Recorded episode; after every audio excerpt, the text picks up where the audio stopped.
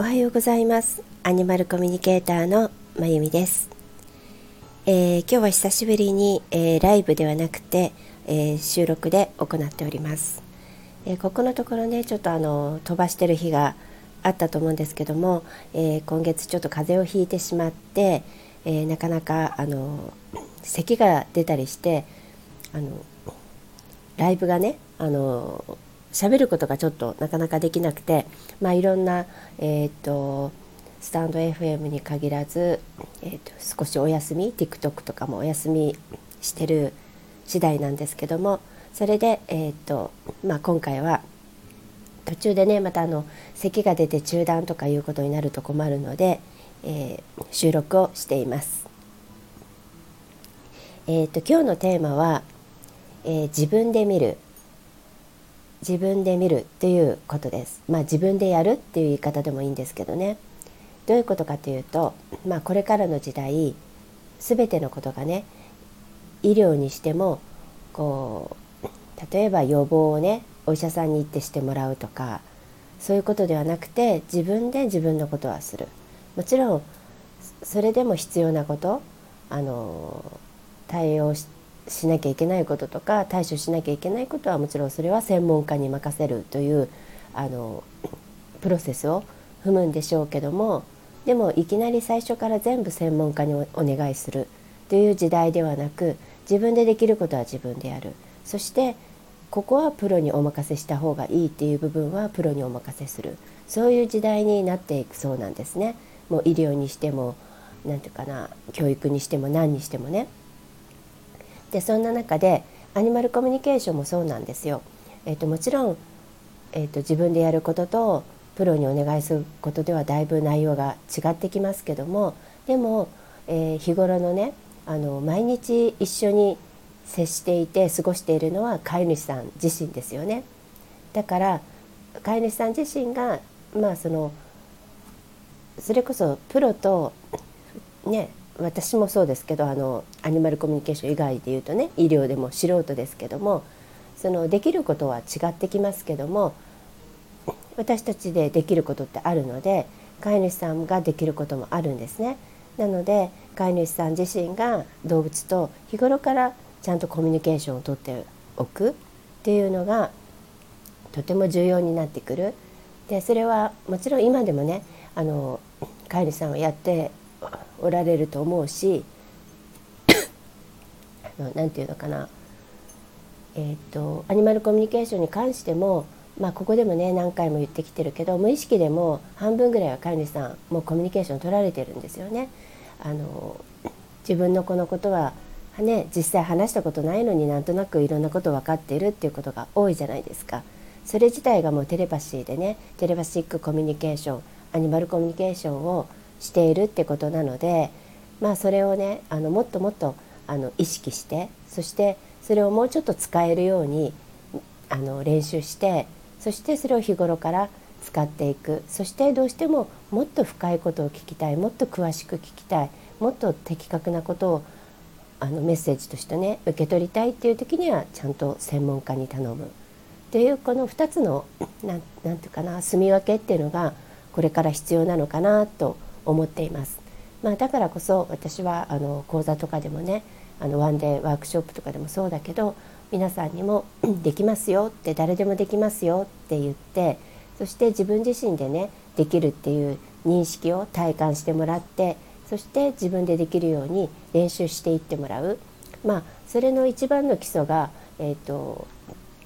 まあ、今募集してるねアニマルコミュニケーション初級クラスなんですね。このクラスって別にあのプロになりたい人だけが来てるわけではなくてあの本当に自分のことをもうちょっとちゃんと喋りたいとかもうちょっと分かりたいという人たちの方がむしろ多いくらいなんですね。だからそこで少しあのコツを学ぶとお家でできるようになるのであの今でももちろんできてるけどもっとできるようになるのでそうやってあの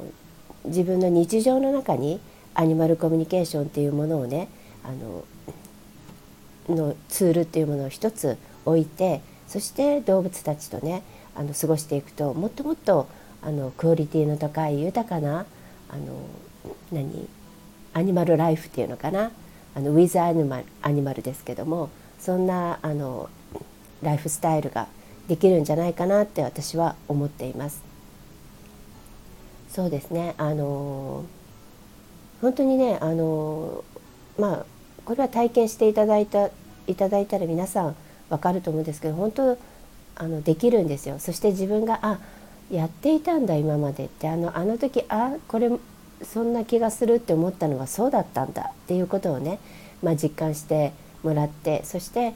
まあ、あのもっとねあの実際のしゃべるコツとかをねあの勉強していくことによって、まあ、勉強っていう言い方もおかしいけどね学んでいくことによってあの本当に動物たちとのね暮らしがさらに変化していきます。で動物自身もねあのママがもっと分かるようになったパパがもっと分かるようになったって思うともっとアプローチして、ね、積極的にコミュニケーションを取ろうとしてくれるんですよね。なので動物たちのその態度とか何か行動とかそういうのも変わってくるからよりあのなていうの世界が変化していく感じがすると思います。とにかく今日はね何が言いたいかっていうとそういう時代に来てるってことだからこれはアニマルコミュニケーションに限ったことではなくてねそれこそもう一番大きなね私たちの身近にある医療ですらそうやって変わっていくっておっしゃってるっていうのは私 最近聞いたんですよ。なのであのそうねあの本当にこうこうなんていうのかな何もかもがお任せっていう時代今までそうですよね全てのものが。でも例えば食料一つにとっても、まあ、自分でちょっと作れる、ね、あのトマトぐらいは、ね、私も作ってましたけどあのベランダでも作れますからねやってみるとか。なんか全てそういう感じなのかな。少し自分でできることはやみんながやっていく。そしてそれを得意とする人あの専門とする人にもっとさらにそれよりあの何あの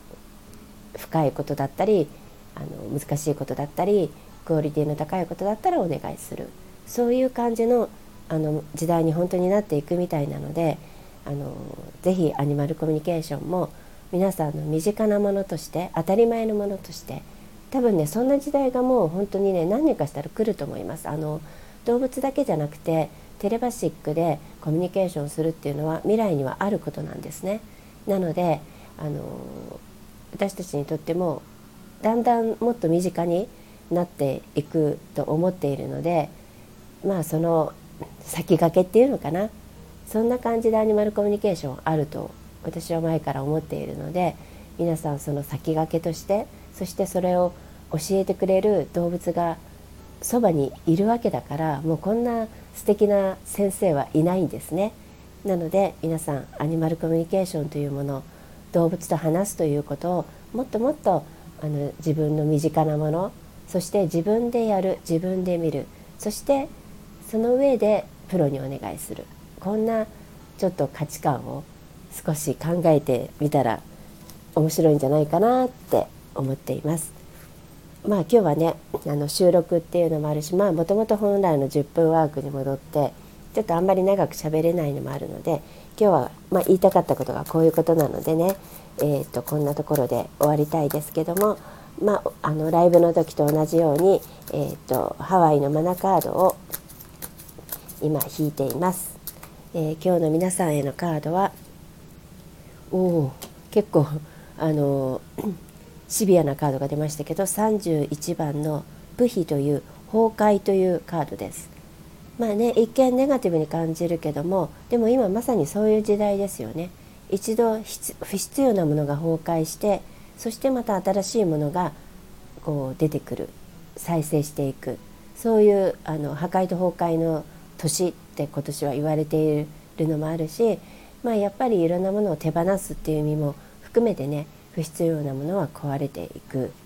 のかなっていうあの感じがしています。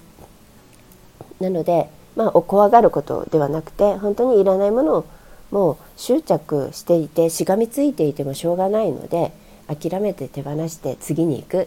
ていう感じでいいのかな。まあ、ちょっとあのほらちょっとシビアなカードが出たのでもう1個サポートカードを引いてみましたら、えー、とそれが43番の「レイ」というカードに出たんですけども、えー、自分を大切にするというカードが出ました。だからまさに、えーと、自分を大切に誰かの犠牲になったり社会もそうだし家族でもそうだし何でもそうです。組織でも学校でもあのこう言われてるからこうしなきゃいけないとかこうした方がいいと言われているからとかじゃなくて自分自身が良いと思うこと自分自身がしたいこと自分自身が心地よいと思うことをやっていくっていうことが自分を大切にするっていうことにつながるのでね。あのそしてまあ皆さんそうだけどみんな頑張ってきてるわけじゃないですか。だからやっぱり自分にねまあゴールデンウィークってね明日からゴールデンウィークも始まるので本当にあの遠慮なく自分にご褒美をあげてください。時間もお金も環境も自分に思いっきりあの使ってみてみたらどうかなって私は思いますでは、えー、皆さん、えー、っと今日金曜日ですね良い一日をそして来週からゴールデンウィークにね入るので、まあ、皆さん良い週末休暇をあのお過ごしください。アニマルコミュニケーターのまゆみでした。いつもお聴きいただきありがとうございました。また次回お会いしましょう。